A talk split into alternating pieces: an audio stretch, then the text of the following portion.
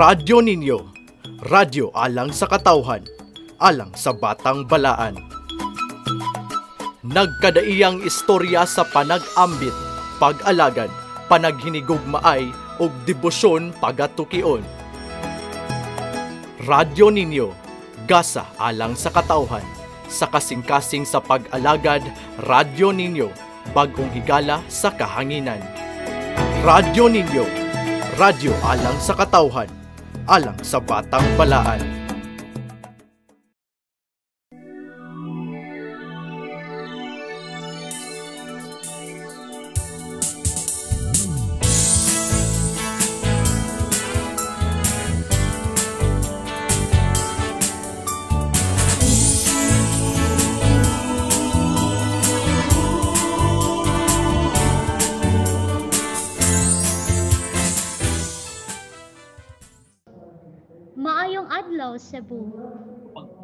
Araw, Pilipinas.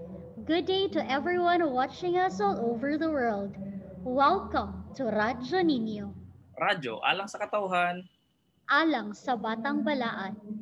Today is Saturday, July 10, 2021. I am Sheila May Gumapon. And I am Fry Ronel Garcia. Welcome to Radyo Ninyo, Radyo, alang sa katauhan. alang sa Batang Balaan. Good day, Fry. Good day, Miss. Kamusta naman? Kamusta po? Enjoy na enjoy pa rin ang bakasyon. Wow, buti ka pa. Oo nga naman. Ah, sulitin niyo po yung bakasyon kasi the moment na babalik na naman sa seminary, mamimiss na naman yung ano, yung hometown. Oo nga eh. Kaya ano na ako dito halos. Lahat ng invitation sinasamahan. Doble ingat lang kasi mm, yung COVID eh, dapat iwas-iwas pa rin. Pero nevertheless, enjoy na enjoy pa naman. Oo, siguro di siguro di mo siguro ano Fry, di mo masyadong klaro pero actually kakagaling ko lang sa isla. Uh, I just went to Kinatorcan Island so last Thursday and Friday and you know, uh, it's a good break din na makapunta sa isla because it's been more than a year since the last time I visited the island. So for all our viewers and listeners, baka magtataka kung, an, sa, kung saan ba yung Kinatorcan. Yung Kinatorcan is an island under the municipality of Santa Fe in Bantayan, Cebu. So northernmost yon and it's an adopted community of the Basilica Minora del Santo Niño de Cebu. So may mga activities doon, may mga uh, programs na inorganize and not just the Basilica but also the province's foundation which is SNAF. Actually, I've been to Kinatarkan. Thankfully. Oh, nak- nakapunta ka na pala doon. Kamusta naman yung experience mo sa island? Masaya, it was a one-week immersion eh. So, nung novice kami, way back 2017. And um, hanggang ngayon, gustong gusto ko pa rin bumalik talaga doon sa isla pero wala lang talagang chance. Actually, uh, supposedly last year ako pupunta ulit doon. Kaso nga lang, nag-pandemic. Yun pa naman yung pinag-ipunan ko na. Naubos na tuloy sa Grab yung ipon. Kasi nga naman yung island fry, no? I don't know what's with the island. Hindi naman talaga siya yung grabing-grabe yung scenery niya. But Mm. there's something magical na para kumbaga gusto mong bumalik talaga ng bumalik paulit-ulit sa island. Maybe it's because of the people siguro because they're very hospitable and very welcoming and ang ganda din kasi ng view dun eh. Yung dagat din dun, napakalinis. Yung Oo. sand, So maputi. natural and parang very pristine pa ang, ang state ng, ng lugar. Yes. When I was Hindi- there, um, isa sa mga memorable experiences ko doon ay yung time ng pagkain. Kain na naman. Yung yung oras kasi ng kain. ano, tawag nito? Um, hindi pareho ng nasa atin na nasa city na may schedule talaga. Sa kanila, kapag ka may pagkain na, may ihahain na, o kaya kapag ka nagutom ka na, edi kain na. And then there was this one time nung bago pa nga two days pa lang kami doon, may isang brother na hindi taga Cebu. Hindi hindi rin taga, hindi rin Bisaya, hindi rin hindi, hindi siya taga Bisaya, so wala siyang background masyado sa Bisaya. And then uh, somebody told him na uh, painit na, painit. Painit is sa kanila is coffee, di ba? Coffee break or at least breakfast coffee. Opo. Mm-mm. Pero hindi Yung po yun parang, yung breakfast. oh, parang hindi pa siya talaga yung breakfast. Parang kumbaga appetizer ng mga dish, Appetizer. yung mga ganun. Eh, ang ginawa niya, kasi nasa tabing dagat kami, kumuha siya ng upuan tapos nagbilad. Nagbilad sa araw kasi painit daw. So, nagtaka lahat, bakit bakit si brother andun sa gitna ng dagat tapos habang kami nagkakape lahat. kasi pala painit.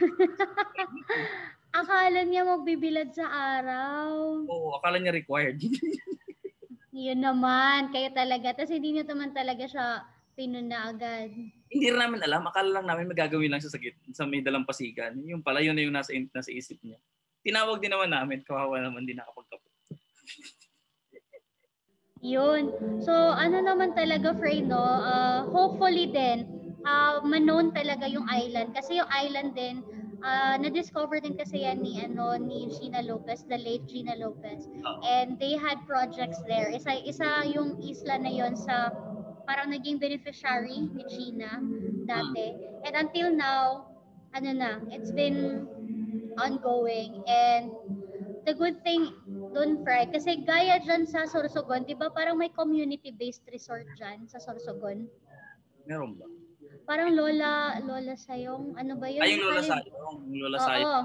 oo, Resort. nakali, nakalimutan. Ba, yun ba, sakto ba yung nalala ko, Fry, yung name Para. na yun? Oo, Oh. kasi sa, isa siyang community-based, di ba po? Para Mm. siyang community-based na resort, parang minamanage ng mga tao. Mm. Ganon din yung sa Kinatorkan. Yung resort doon, managed by the women's organization naman. Oo, by the local. So, community-based siya. So, kumbaga, pag pumunta ka sa isla, tas doon ka nagstay sa wellness, sa resort, you're not just uh, unwinding para kumbaga hindi ka lang nagbabakasyon for yourself. You're also able to help the Mm. people there kasi nga community-based siya. So, speaking of, oo. So, Fry, speaking of community-based, no, yung makakausap din natin mamaya is uh, from another community naman, 'di ba? Ah, ngayong July, yung community na parang theme natin is the parishes Mm. under the province of Santo Niño de Cebu, Philippines. And last week we started with Father Cyril of Gubat, Sorsogon. Napakagandang sharing ni Father Cyril about his experience and the mission that he has dyan sa Gubat, Sorsogon. So ngayon naman, we will be traveling uh, uh, sa Luzon pa rin naman. No, we will be going to the Quirino province. Sakto po ba, Fry? Oo, Quirino, sa Saguday banda. Saguday yung lugar, di ba? So, Oo. under the Diocese of Bayombong. Yun. So, ah, makaka makakausap natin yung isa sa mga friar na na-assign doon. And I cannot wait to hear his story naman kung ano naman yung mission nila doon and ano naman yung ah, kamusta naman yung community din nila ngayon na we're still in the midst of the pandemic. So ikaw naman, Fry, ano yung mga gusto mong i-look forward for today's kwentuhan? Ano lang naman sa akin eh. Kasi may may may idea, may parang may concept na yung yung parish life is common or at least somehow very uh, in line in, in touch with the people pero there's a beauty in it eh kasi may uniqueness ang bawat bawat parish set uh, set setting and then every activity and every concern of the people iba naman may mga respective sila na concerns and needs. So sa akin I, I want to learn how it is to be a parish priest or at least to be uh, assigned how it is to be there uh, to live with the people and what are the the some of the immediate needs that needs to be uh, addressed by by the community. And and hopefully the goods and the maybe the, the not so good moments of, of life living there. Kasi we have to face the fact hindi naman harm hindi naman paradise ang ang buhay. It's always a checkered uh, way of life. So maybe um it, it's gonna be an eye opener and what are the special ministries? Maybe mga ganon Ano? Yun, magandang pag-usapan yun, Fry. Magandang kwentuhan din yung mangyayari mamaya. And I cannot wait. I am very excited. For sure, yung mga viewers and listeners natin, very excited din. So, yan ay sa pagbabalik po ng Radyo Ninyo, radyo alang sa katauhan alang sa Batang Balaan.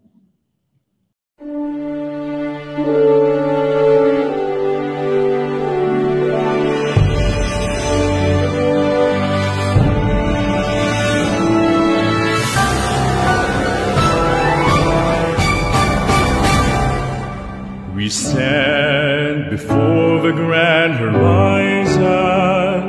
Five hundred years of faith, grateful today. We bear the gift of mission.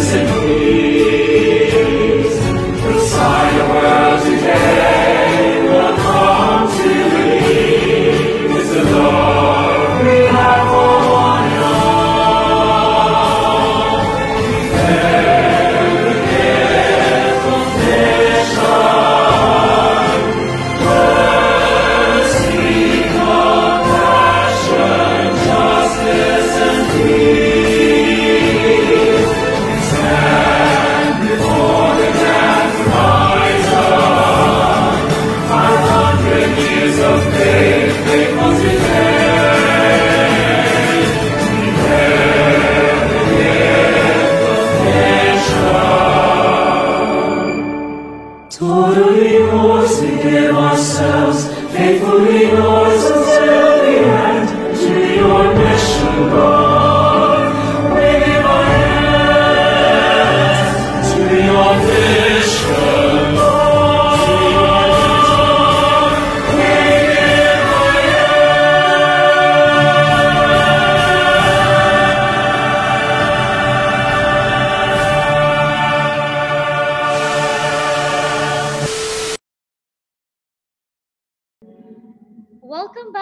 Radyo Ninyo. Radyo, alang sa katauhan. Alam sa Batang Balaan. So, Fray Ronel, we are graced again with a special guest for today's episode and talagang napakasaya ko because this will be the first, this will be my first time talking to him naman, having a kwentuhan, ah, kahit virtual, but yes, excited na excited akong makakwentuhan si, si Father. Second episode natin to for the parish uh, episodes ng ng usapan and uh, that yung nauna last week was a parochial vicar. Ngayon, parish priest na talaga and this time extended pa sa term niya as parish priest somewhere up north. Oo, so sige, so di na natin patatagalin to, Fray Ronel. Ah, ah, sabihin na natin kung sino ba talaga yung guest natin kasi si- feeling ko excited na din yung mga listeners and viewers natin eh. So, brothers and sisters, uh, please help me welcome our guest for today's episode, Reverend Father Exuper Lumintak, OSA. Welcome to Usapan, Father. Welcome po. Thank Welcome, you. Padre. Oo. salamat sa pag-invite no, sa akin. Opo. Maraming salamat din po at pinaunlakan niyo po yung invitasyon namin. So, Father, ah kamusta naman po? Ah, kamusta po kayo? At saan po, ah, saan po kayo ngayon sa, sa Guday? So magandang hapon no sa inyong lahat. So, naimbag na malim kada tayo amin kakabsat. so maraming salamat. Ah, nandito ako ngayon no sa kumbento natin ah, sa compound ng parokya ni St. Augustine of Hippo dito sa Saguday, Quirino, no? um, sakop siya sa bara, sa Diocese of Bayumbong. No? Um, kaya ngayon, uh, nandito rin kami, kompleto kaming bagong mga na-assign na prior. No? So anim kami dito ngayon sa kumbento. So nandito ako sa loob ng kwarto ko kasi uh, may ginagawa pa no doon sa sa opisina.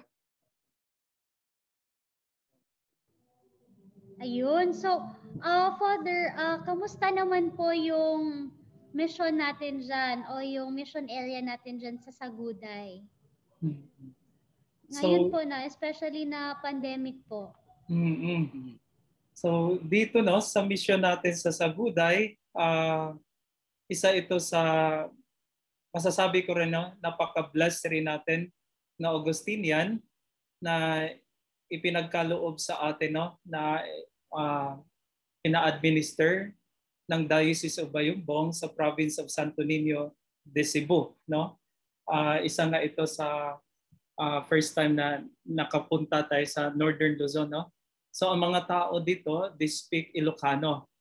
Kaya uh, uh, itong parokya natin, bago pa lang talaga ito nagiging parokya. No? Uh, sa panahon pa ni Father Sin, I think mga uh, last term niya, no? last year sa kanyang term, na-deklara siya as uh, parokya. And then pumasok yung term namin no? Uh, na, na at that time na uh, mga friars So, uh, kaya from Kwasay Parish, nagiging full-fledged parish ano, sa, dito sa ating sa parokya. So, parokya ni St. Augustine of Hippo. So, in terms sa pastoral ministry dito, um, ang mga work namin talaga ay yung nga, parish work, no? Giving uh, sacraments, no? Administering sacraments sa mga tao. And at the same time, uh, sa pagtulong sa kanila, hindi lang sa mga sacraments, hindi lang sa spiritual na aspeto, but at the same time, aktibo rin tayo sa social no? uh, ministry natin, activities. Lalong-lalo na sa panahon ng bagyo, kalamidad, no?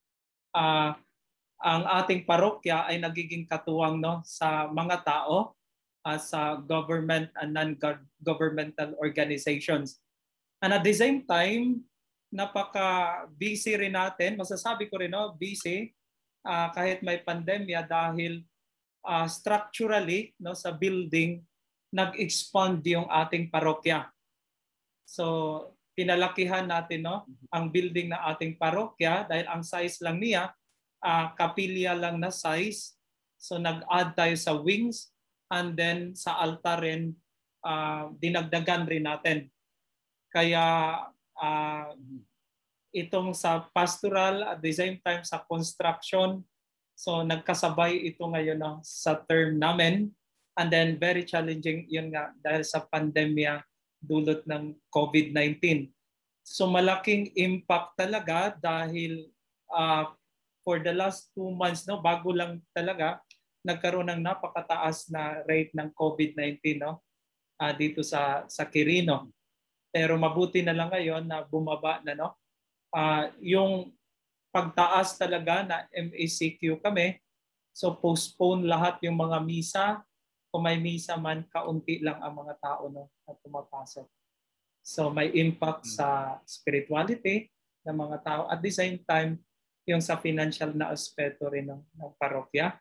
At nagiging limited rin ang pastoral no, na ministry natin dahil may mga aspeto pa na hindi natin magagawa dahil bawal mag-gather ng, ng maraming mga tao. So, yun no, uh, isa sa mga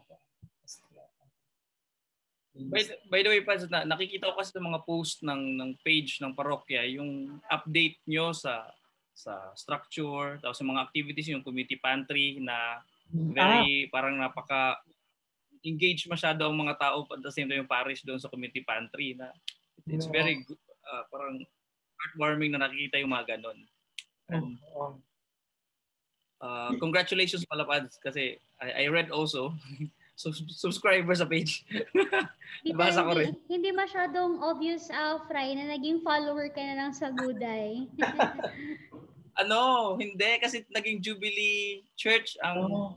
ang parish even if it's very young. As a parish. Yes, oo. That's, that's really something to Oo. Celebrate. Oo. Thank you for for the compliments no. Ah, isa ito no masasabi ko rin na sa term namin dito sa Saguday, masasabi ko rin na isang milagro na sa lahat ng parokya na na-administer ng province of Santo Niño de Cebu, I think more than 10 parishes no scattered sa different parts ng bansa, ang Saguday ang isa sa napili talaga no na pilgrim church. So sa sarili ko rin hindi hindi rin ako mare- makareconcile no ah, bakit pinili ito ng mahal na obispo. Pero nung sinabi niya na it is because maraming mga pare ang na-assign sa Saguday na makapag-administer ng mga pilgrims no na pupunta sa mga churches na ito.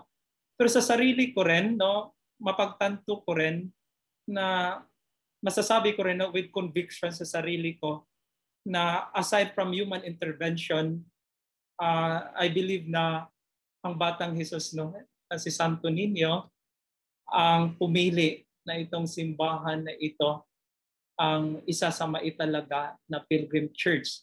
Uh, no other reason na, na uh, akin ring maiisip. Uh, maybe because the Augustinians rin ay may connection rin tayo sa celebration ng 500 years no of Christianity. Kaya bawat pagpunta ni obispo dito ay lumalapit siya sa imahe no ni Senyor Santo Niño at napalapit siya ano sa Santo Niño dahil binigyan rin natin siya ng pagkakataon na makamisa diyan sa Basilica del Santo Niño. Kaya happy si obispo, looking forward. Kaya masasabi ko rin na nagiging pilgrim church kahit napakabata na parokya it is because uh, the child no Jesus chose this parish. Yun ang pa.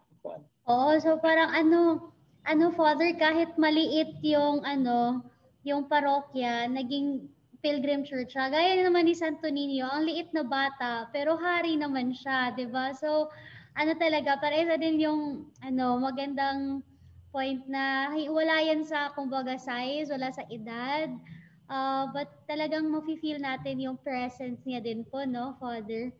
And yung blessing talaga of the child Jesus. So, uh, it's also very, it's parang ang laking privilege din kasi nangyari siya in celebration of the 500 years mm-hmm. of the introduction of Christianity and the arrival of the Santo Niño. And saktong-sakto din naman po na 456 years na din po kasi yung Augustinian presence in the Philippines. So, parang multiple celebrations po, Father. So, speaking naman po of Augustinian presence, uh, yung ano, yung community natin diyan sa sa Guday, sa Quirino po, Father, di ba may parang ano po tayo, uh, mission din sa Ilocos, sa Vintar po ba? Uh, ano po ba yung ano natin doon? Parang activity doon, ano po ba yung mission natin doon sa sa Vintar? And parang kailan po ba siya nagsimula and parang alam ko nawala siya doon eh, nawala yung Augustinian presence doon and parang recently lang bumalik yung Augustinian presence. Oo, yun nga no. Uh, yung presence rin ng Augustinians no sa pagbalik sa Lawag, no, particular sa Diocese of Lawag, no, sa Ilocanja, uh, it started really with the friendship rin ni uh, Father Harold, no, Rentoria uh, bilang uh, isa sa mga commissioner no? Ng National Historical Commission. So sa pagbisita niya sa lugar na yon, napalapit rin no, ang puso ng mahal na obispo. And then I think for 300 plus years ang absence ng Augustinians na mula nung last time na, na umalis no. I don't know kung umalis or pinaalis expulsion yung nangyari no sa history. Kaya very significant yung pagbalik ng Augustinians. That was uh, 2019. No, prior to the pandemic, no, na 2020 na pandemic. Kaya uh, pumunta tayo doon. Isa ako sa unang pumunta doon kasama yung tatlong mga seminarista that was August no of 2019. So ah, ipinagkaloob ng mahal na obispo ng Lawag, no, si Bishop Renato Mayogba, ang isa sa lugar sa mission station o area ng Bintar, Ilocos Norte. So ibinigay niya ang Palias Valley as mis- mission station ng Augustinians. So ah, itong lugar na ito kum- nag-comprise siya ng apat na barangays no Ah, doon sa Palias Valley. Kaya ah, very significant dahil ang pinangalan ng mission station ay Santo Niño, no? Santo Niño Mission Station no sa Wow. Lawag. And looking forward na ang ina-arrange ngayon na makasecure tayo ng land na ma- mabili natin, hopefully makabili tayo ng 3 to 5 hectares na yon ang site ng kumbento at ng parokya. Dahil sa buong Lawag, Diocese of Lawag, walang patron na Santo Niño ang pangalan. Oh. So, Very significant ito at ipagdasal nating lahat dahil ang pagbalik ng Augustinians doon, bringing no, the child Jesus, and then kung pagpalain no, na maayos yung negotiation ah, ng ah, sa term namin ngayon through Father Sin and the community, ah, baka maumpisahan yon leading to ah, parokya ni Santo Niño, Santo Niño Parish doon sa Lawag. No? At yun ang pinakamaganda na hopefully mangyayari no, sa very symbolic. Actually, ev- everything in it is Mm. it's really uh, parang connected lagi kay Santo Niño yung beginning ng ng mission. Both the yung sabi mo nga pa yung declaration ng tawag ito ng pagiging Jubilee Church ng ng parish in Saguday and now the the start of the parish hopefully of the parish there in in Lawag are all uh, to Santo Niño. And it, what better can we do in celebration of the 500 years than to really give honor to the child Jesus in, in Santo Niño. Yes, and Um, ano din, Fry, uh, in addition din, Fry, parang ang ganda nung plano, Fry, no, na uh, gawing parokya ng Santo Niño doon. And it's the Augustinians bringing the Santo Niño. And ever since the finding of the image, it has been the Augustinians who's been the caretakers of the miraculous image of the Holy Child, which is yung original image andito ngayon sa Basilica. And parang symbolic po talaga. And siguro ah, in His will, kung ah, talagang papayag siya, ah, He will pave the way na sana ah, matupad and ma-implement yung plano na may parokya sa lawag ng Santo Niño de Cebu. Yun, yun. Oo. Para may lugar na rin tayo na ang taga Cebu magbakasyons no sa Lawag. So Oo, yun! sa- Yun, Father, yun!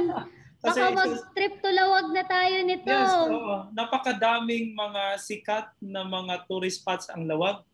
And at the same time, uh, very significant rin no, uh, for this uh, last year, then for the first time, naka-recruit tayo ng vocation dito sa Northern Luzon. No, first time na may Ilocano tayo na pure na Ilocano na seminarista. And hopefully sa Wow. presence ng dalawang residences no ng Lawag at ng Saguday baka later on dadami rin ang mga Ilocano speaking no na mga seminarista natin. So the Santo Niño ah ah, napaka-attractive siya no sa bukasyon no sa pagka-pare religious at the same time no sa mga papasok rin sa ah, kasama nating mga kamadrihan no mga Augustinian sisters. So isa 'yon sa mga kuan natin na hopefully kasi aanhin ang napakaraming mga buildings, napakalaking mga bahay, mga simbahan kung later on tatanda at walang mga ah, ano, Walang papalit at magpapatuloy. Opo, no? magpapatuloy. Kumbaga yung si Santo Niño talaga yung magnet of love. Oo. Opo. Sa Good Pads, uh, gaano po ba kalaki yung ano, yung yung ina-administer ng parish, yung jurisdiction ng parish diyan sa sa sa Guday? Oo, sa Saguday, ah, ano, ang Saguday, ang parokya ngayon ng Saguday, may sampung barangays, no? May sampung barangays na under ng parokya. Pero ang isang barangay na nito ay galing ito sa another town, another parish. Nung itinayo na na parokya itong sa atin, ibinigay na nila dahil malayo na sa parokya na yon. Dadaan pa siya ng dalawang parokya para ma-administer niya yon. So, para mapadali lang no, ang pag-care ng mga tao, ibinigay sa atin. Kaya right now, we have eight chapels and then one parish. So, in other words, mayroong siyam no, na area na kung saan minimisahan namin. Ang pinakamaganda dahil bawat barangay ng uh, nasasakop ng parokya na ito ay may kapilya. Mhm. So sa ibang mga parokya kasi natin, malaki ang parokya nila pero may mga barangays na walang presence ng Catholic dahil walang kapilya ng Katoliko. So dito sa atin, itong walong barangays, mayroong kapilya, no? May lote talaga pagmamayari ng diocese. And then, yung sa sentro, comprise yan ng dalawang barangays kung saan sa poblasyon dito itinayo yung parokya natin. Kaya very accessible siya. And then walang bundok. Kasi ang pinakapatag na area ng Quirino ay ang Saguday. And then 90% ng land area ay palayan. So malawak ang palayan dito sa Saguday. Kaya many times na rin nagpapadala ng bigas no sa Sacs or sa Guadalupe. So yun ang isang napakalaking contribution ng Saguday rin in terms of formation dahil hindi naman no pag ah, pagbuhat ng upuan, I mean, magiging proud.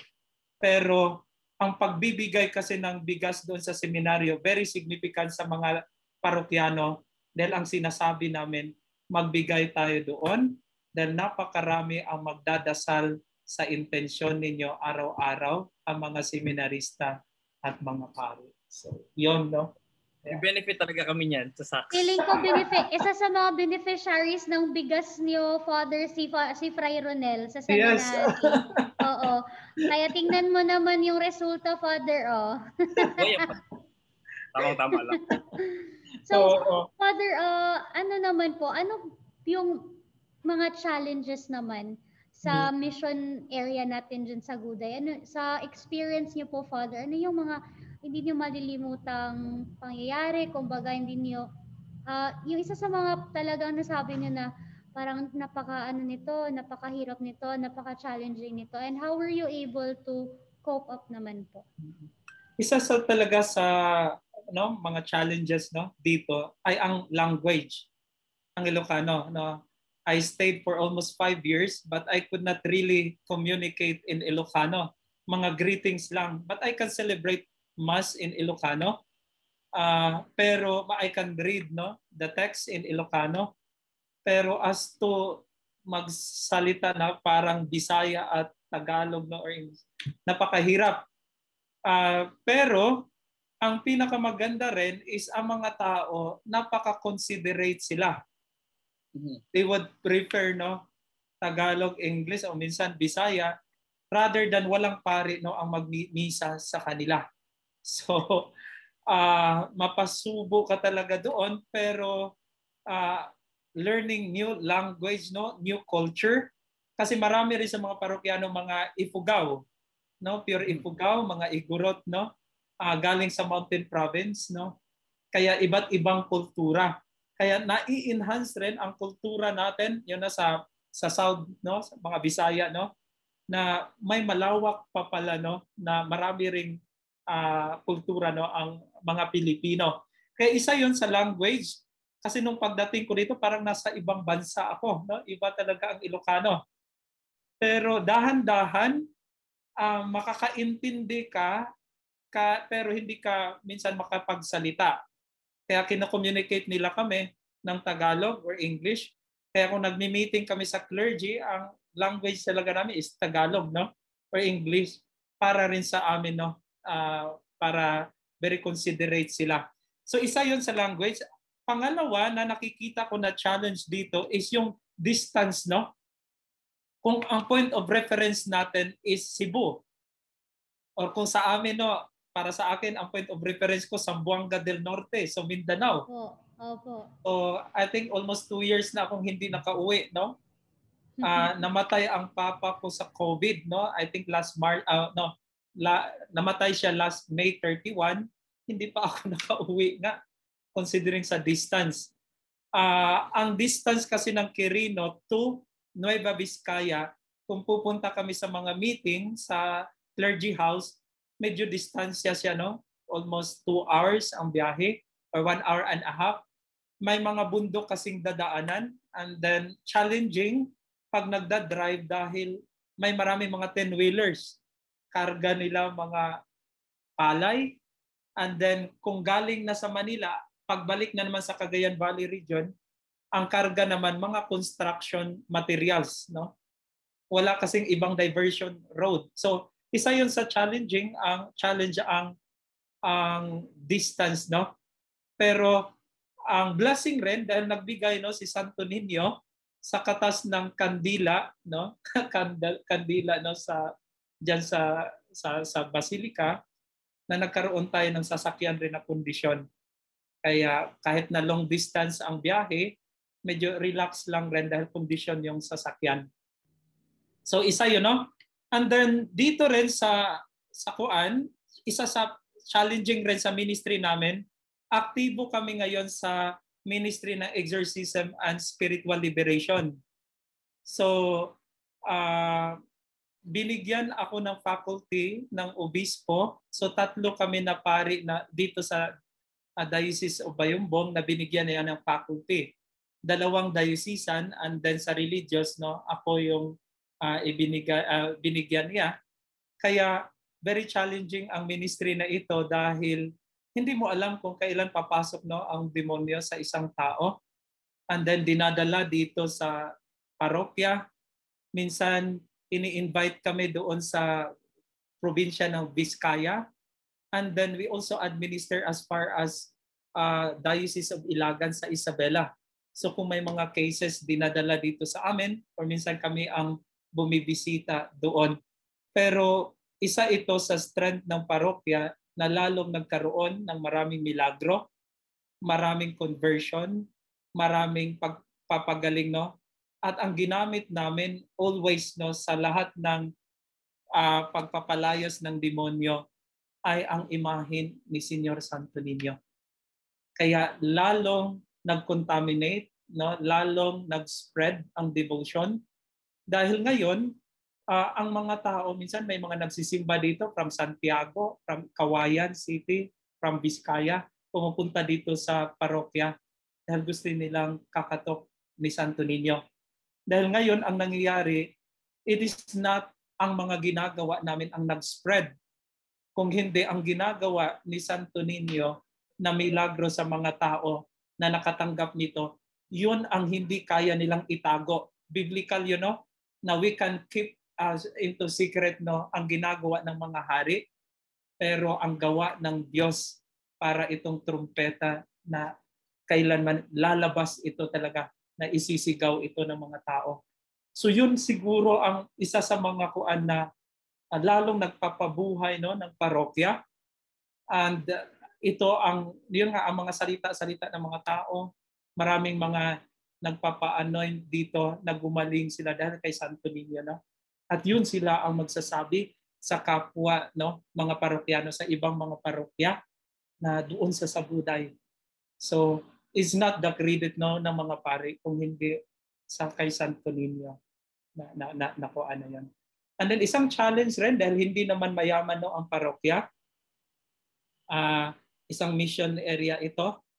Uh, kaya may mga limited rin ang magagawa pero ang milagro rin, kahit na pandemya, ay hindi nag-stop ang construction. So kung tanungin niyo kami saan ang galing ang pera, hindi ko rin alam. Basta kumakatok lang kami ni Santo Niño. Nyor, wala nang pangpasweldo itong week na ito ha. Ang bata talaga nagtatrabaho. Kaya yun isa sa mga kung ano, uh, nakakatuwa na, na sa ministry dito. Parang ano talaga, Father, no, na kung yung bata nga nagtatrabaho, tayo pa kaya. yun, totoo. Oo, oo. Yun Maganda yun eh. Yung, I, I like to pick up on that na uh, yung sabi mo ni Father Exo na um, kaya mong gawin bilang tao lahat ng pwedeng gawin pero at the end of the day uh, especially sa buhay natin we really have to rely on on the guidance and the grace of the Santo Niño of God kasi otherwise baka masyado na maging proud ang ang, mm. ang mga mm. pare kapag sabihin mm. na kami yan amin yan trabaho namin yan and it's very humbling to know na ganun yung perspective palagi na it's the Santo Niño's working nagiging instrumento lang talaga ang mga kaparian sa mm. sa ganyang uh, aspekto ng mission at ng, ng ministry sa parish. Mm-hmm. So, pero Father, ano po ba yung patron natin sa parokya natin dyan sa sa Guday po? Oo.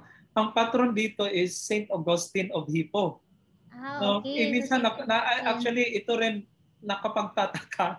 Na minsan, ang piyesta ng patron, mas marami pa talaga ang mga tao na pupunta kung piyesta ni Santo Niño. So I think uh, so, ito, visible ito sa lahat ng mga parokya natin na pag itong Santo Niño na ang magpiesta uh, is offering kasi na i-celebrate talaga natin ang kapistahan niya kahit uh, ibang uh, Santo Agustinong Santo no ang ang ang patron. Pero masasabi ko rin no na uh, kahit no uh, si hindi naman namin kinakalimutan rin si Saint Augustine dahil sa ito naman talaga no ang ang ang ang, ang patron ng parokya. Pero more than that no, uh, for sure lalong na-enhance no tinutulungan si San Agustin ni Santo Niño para lalong, lalong magiging buhay ang kanyang parokya. So, yun ang Kumbaga, parang... You mentioned a while ago na meron ng conversions ng mga nangyayari uh, in, in in the parish. So curious lang ako kung ano ba yung initial uh, population of the parish, Catholic population, and then how is it now? Gaano na ba kadami ngayon? Oo. Uh, dito sa Saguday, majority pa rin ang Catholics, no? Uh, in fact, sa yung nag-submit kami sa CBCP, yung sa diocese, no? Para ilagay yun sa directory. Uh, kasi binase rin namin ito no, sa census ng LGU.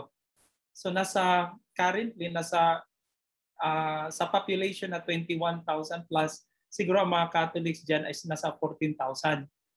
Pero ang mga aktibo lang talaga nagsisimba ay mas mababa pa doon. No? Uh, uh, yun nga, pag may mga relief goods, mga kuha na ang simbahan, ang, marami talagang nag-identify sa kanilang sarili no, na uh, katoliko sila.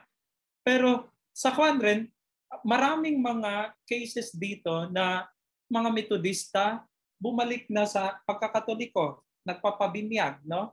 In fact, may mga iglesia na bumalik, mga born again, no? Uh, nagpapabinyag. Kaya lang daw pumasok sila sa mga uh, simbahan na ito dahil for a long time walang pare ang saguday. Kaya kung noon ang transaction ng parokya, ng opisina ng parokya sa isang linggo, buti lang na may isang isang beses na pupunta ang mga tao. So ngayon, busy na no ang opisina, marami nang bumibisita. So I think yun nga, nasa siguro sa 100%, nasa 60% pa rin masasabi natin ang katoliko no uh, dito sa sa Guday. Uh, pero wala pa kami talagang exact figure talaga na yun ang win-workout namin na may listahan na per pamilya na katoliko kasi papasok ito sa BEC na programa. So as to the grassroots talaga na ma-identify mo uh, in toto talaga, yun pa ang isa sa challenge namin how to implement that. Baka si Ron, uh, si Fry na, pagdating dito ng Maparis Priest. Oo. Pero Father, gusto ko rin ma-point out yung kanina na sabi mo na tinutulungan ni, ni Santo Niño si San Agustin para din po silang ano no, brothers. Kasi para din siyang community of brothers na, di ba yung charism ng Agustinian is being, uh, yung community life. Mm-hmm. And yun nga, kung ang, paro, ang patron ng parokya si San Agustin and may malaking debosyon kay Santo Niño, pag pinagsama mo pa yan, yun, talagang solid. So, kumbaga, yun nga, yung community life ng Agustinian na ma-manifest din sa mga parokyano din natin dyan sa Saguday. Mm-mm. Ang ang isang kuan rin na lalong tama no, yung oneness of mind and heart, malaking impact rin itong program ng construction dahil ah, na-involve ang la, ang buong diocese no hindi lang ah, Augustinians ang tumulong at the same time ang lahat ng mga communities natin no sa na Augustinians sa Pilipinas ay hinihingian rin namin ng solicitation donation. Kaya iba't iba no ang amount. So it's not on the amount but it is on the openness no generosity ng community na mag-ambag ng kaunti na para sa simbahan. Uh, very challenging kasi may mga friars noon na magsasabi na bakit tayo tutulong dyan? Hindi naman pagmamayari ng province. Mhm. Kung magbuhos man tayo ng pera, ay yung property na, na ng province. Kasi later on, Mm. kukunin o masayang lang. Pero ang prinsipyo ko rin, no, ah, sa akin rin, ang paniniwala ko rin, the fact na tinanggap natin ang isang area as mission no, na in-administer ng province. So hindi half-hearted ang ating pagsuporta. Kasi it may be sa aspeto ng financial, itong mission station, medyo kulelat or salat talaga. Pero mayroon ring maiambag ang area na ito para sa lifeblood ng province. Hmm. So isa na rin dito yung bukasyon. Kung ating titingnan, majority sa mga bukasyon na pumapasok sa province nanggaling sa mission areas, no? Hindi doon sa metropolis, no?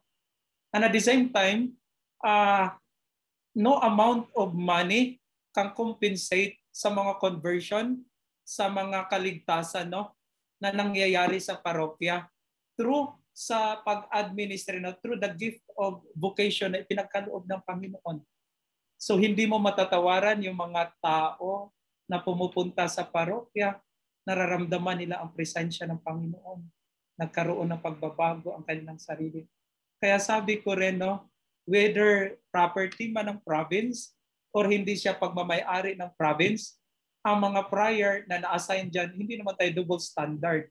100% Augustinian, no? Basilica ka man or dito man sa mission. And then in the end rin, umiikot rin no, ang mundo. No? Ah, walang ko ano man sa atin. And then nakikita ko rin ang pagtutulungan dahil karam, um, sa lahat ng mga ni-request namin dito sa Saguday no, in relation sa province, nandoon ang 100% na support no, ng provincial and his council. Kaya hindi rin ako nahihirapan no, kami na-assign dito. Yun, ang ganda din nun, Father, talaga tulong-tulong po para makamit yung mithiin natin, no? So, Father, ano po, ah, ano po ba yung mensahe niyo sa kapwa niyo rin misyonero na nasa mga parokya nila na makapagpatuloy po sa kanilang misyon? So, ang masasabi ko lang na we continue to be grateful no sa Panginoon. So it's not the place no na mamimili tayo but rather kung saan tayo pinadala ng Panginoon na iba't iba man ang challenging challenges no sa mga mission pero napakaganda dahil personal ang encounter mo sa mga tao hindi siya employer or employee, no? Ah, uh, pakir- pakiramdam ko rin, no? And then yung simplicity ng uh, faith life experiences ng mga tao. Ah, ang kwan ko lang na sana hindi tayo mapapagod dahil isang blessing talaga na ma-assign sa mission areas. Na kapag papahubog ito ng bukasyon, ng spiritualidad, no? and at the same time no makikita natin mare-reconcile natin no? Makikita talaga ang significance ng ating bukasyon through rin sa uh, encounter ng mga tao. Kaya uh, sa mga kasama ko rin no, na na-assign sa mission we continue no, to spread the good news at ang pinaka-challenge talaga is we we we we spread no ipapahayag natin not only by words but rather also no sa sa ating way of life. So iyon ang pinaka-challenge sa talaga na papaano no, sa pamamagitan ng ah, pamumuhay natin ay mas lalo pang maraming mainganyo na lalapit sa Panginoon at papasok na sa buhay. Really. Thank you very much, Padre. Um, Thank you so much po, Father. Oo. Challenging actually. Inspiring siya, but same challenging. Yes. Oo. Parang call to action din yun, Fry, no? So, Mm. thank you so much for giving your time and sparing your time with us, Father. Sana naman po may pagkakataon tayo. Hopefully, when everything is okay, we can visit your community naman dyan po sa Saguday and side trip na to Palias Valley. Oo. Sulitin na yung Ilocos, yung presence ng Agustinian doon. So, maraming salamat, Father, and looking forward to more usapan with you. Oo. Isang kwento pa, no? Ah, ah, pa, ah, pwede pa dagdag lang. Yes po. Hopefully, madedicate itong simbahan natin, i-dedicate ni Bishop no, ngayong January. Gusto niya sa ah, week celebration ng kapistahan ni Santo Niño, madedicate na mak- madedicate ang altar. Kaya ngayon pa lang we are Wow. also asking and praying no, knocking ah, at the door no ng may ah, generous na heart na sana ah, maka-extend rin sila no na ng tulong ah, dito sa Northern Luzon lalong-lalo na sa pagpapatapos ng ating simbahan dito sa Saguday. So I'm Yun. knocking no sa puso Yes po. sana dadaloy pa ang mga donasyon. Maraming salamat. Yes po. So let's Thank- pray for that and let's ask din po uh, Senyor Santo Niño na sana he will pave the way and hopefully ma-dedicate yung altar dyan in time of his fiesta naman. So, Pit Senyor Santo Pit you. Thank you. Thank you, Padre.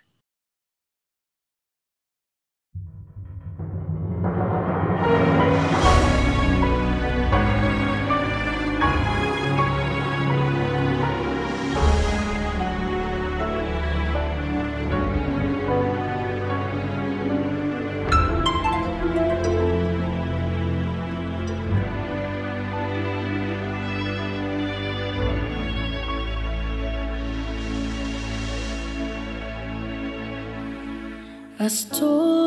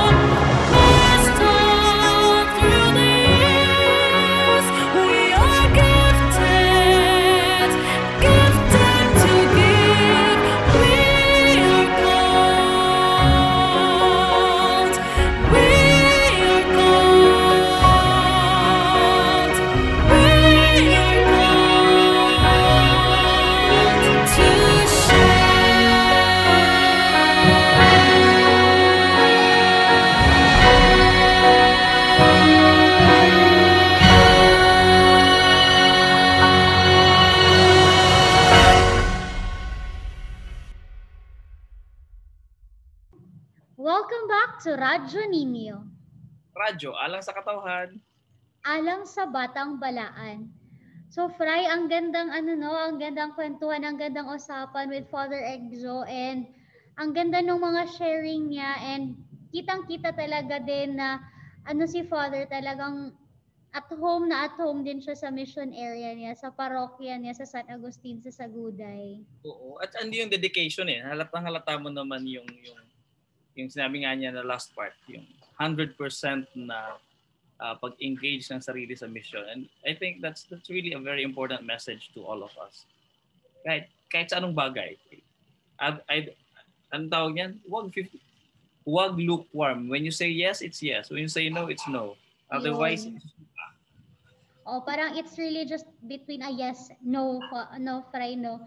And yung sharing din kanina ni Father Exo na ang, gan- ang maraming milestones yung nangyari sa parokya din natin sa San Agustin, sa Saguday.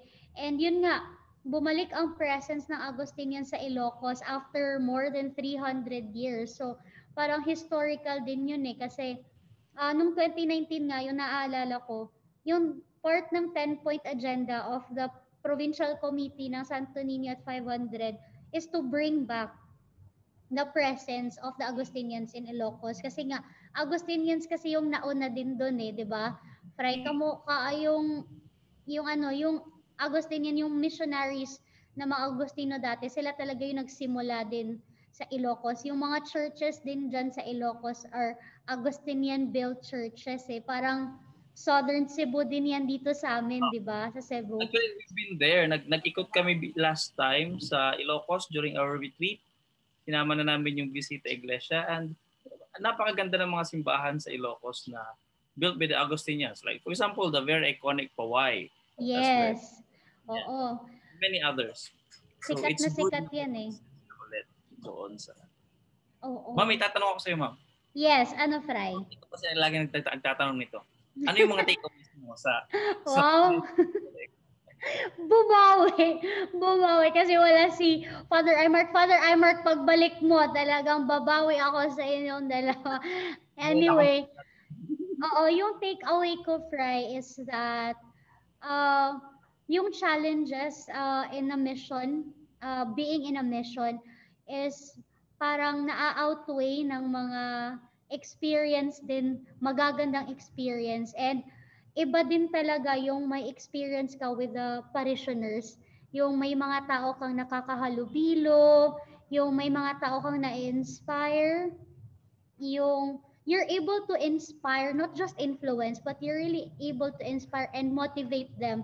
Especially nga nitong ah, yung sharing ni Father na sa devotion ng Santo Niño, parang kumbaga, it, it was his work, no? Na it, it wasn't them uh, presenting na kung ano yung mga nagagawa nila, but mismong ah, si Santo Niño na yung parang nag-touch ng mga hearts and lives ng mga parishioners doon. And I could relate to that because nga, yung pagpunta ko naman dito, hindi, hindi ko naman nakalain na dito ako magtatrabaho sa Basilica. Kumbaga, ah, hindi ko plinano, wala akong plano. And then I was brought here, I was led here and eto nga, andito na ako sa usapan, andito ako sa Radyo Ninyo and dito sa Basilica, sa Media Center ng Basilica. And ang ganda lang na nakikita ko na yung mga missionaries din natin, yung mga friars din natin na despite their sacrifices din, uh, napupunan din naman ng mga love from the community and from the ministry ng parishioners nila. Ikaw naman, Fry. Ano No, yung I- takeaway mo? halos pareho lang naman tayo na na-pick up. Um, ako sa akin din is yung yung yung the emphasis on the work of the Santo Niño, not on the work of it's uh, palang it, the work of the Santo Niño and the participation of the uh, friars, yung mga aso. Ewan ko kung nag-agree yan sa akin o Oo. kumukontra. Sabi nila yes din daw. And then the other part is, uh, eh, well, yung, yung unang point, that's very humbling. It's like, uh, you, you can really do whatever you want, but don't forget na we're only participating in the mission of, of God. And it connects to the second part, yung sabi ni Father Exo na we cannot be half-hearted and two-faced missionaries. We have to really give ourselves to it and dedicate ourselves 100%. And that 100% is not for the boasting of the self, but it's 100% because Christ gave himself. So Yes. parang bakit bakit ka mag ano daw yan? Bakit portion lang ng sarili ang ibibigay when God who is our model gave his all. So um, I think that's th- those two are foremost of the messages I really am going to think about. Kumbaga, Fray, no, kung yes, yes talaga. Yun na, wala nang atrasan, wala nang... dapat may table. Dapat talaga. Wow, in-emphasize mo talaga. Feeling ko hindi lang kasi siya applicable sa mga mission, no? Applicable talaga siya in everyday life. Parang totoo. kumbaga, kung nag-commit ka, talagang mag-commit ka. may may problema kasi tayo diyan sa clear ah, sa, sa sa pag-clarify ng ating mga ginagawa sa buhay. Otherwise, we're not going to commit if you are not clear with it. So, always be Yun. clear. And kumbaga, dapat may priorities, Fray, no? Na kung hindi mo talaga kaya, be honest naman to yourself. Kasi nga, wag mo naman akuin. And it's very uh, it's very uh, human to admit the limitations, to admit one's limitations. But it's more human when you recognize that there are people who can help and who will help because we are made to be for others, not for ourselves alone. Especially we are made for God. Very Agustinian. Yes, Ganun pala. oo nga. Community life, kumbaga, walang iwanan, may karamay ka, may kaakabay ka. May may mga partners and brothers and sisters ka naman na tutulong at tutulong sa'yo kung kinakailangan. May isa pa pala ako naalala, yung yung very young, yung, yung on the early ano yun, early stage pa lang, nasa early stage pa lang ng ng being a parish, ang parish natin but it's already made into a Jubilee church. Another humbling experience. Why? May mga centuries old na simbahan na hindi napili. It doesn't mean that they're not good. But it means that when Christ choose chooses a church or, or a person or some something else in, in the ministry, it's not because you are qualified, it's because he, he chooses you. So he, he will just then qualify you. Bahala na, siya na bahala. Oo. Just trust and Oo participate. nga, parang siya na talaga bahala. Leave it to him. Siya na yung gagawa ng wonders niya. Oo. Pero yung sinasabi natin na siya nang bahala, hindi yan pagwawalang pakialam ha. Yes, Yan yung- oo. Hindi naman. Dapat may contribution din talaga tayo. 'Di ba as the common saying goes na nasa Diyos ang awa, nasa atin naman yung gawa, nasa tao yung gawa. So, yun, ang gandang point of reflection. And sa mga viewers and listeners natin, kung may mga insights, reflections kayo na gustong i-share, please uh, message us on our official social media accounts of the Augustinians or the Philippine Augustinians and the Basilica Minora del Santo Niño de Cebu, which are flash on your screens. Thank you for being with us. It has been another makabuluhang usapan, a wonderful kwentuhan. I am Sheila May Gumapon. Yes, um, all your reflections, personal, whether you put it there in the comments or you have it on your own time, um, will help not only us, but especially you in, in your uh, development and growth of faith. Ang pagpapa, anong tawag niyan? Pag nurture ng sariling paniniwala at relasyon sa Panginoon. And I hope uh, with Father Exos um, example and sharing, we can all be inspired in our mission of service and dedication to the Lord. Thank you very much to all of you. At maraming maraming salamat, Bisaya. Daghang salamat sa makahuluganong usapan. I am Fry Ronel. See you for another usapan kwentuhang Augustinian only here in Radyo Ninyo. Radyo, alang sa katauhan. Alang sa Batang Balaan.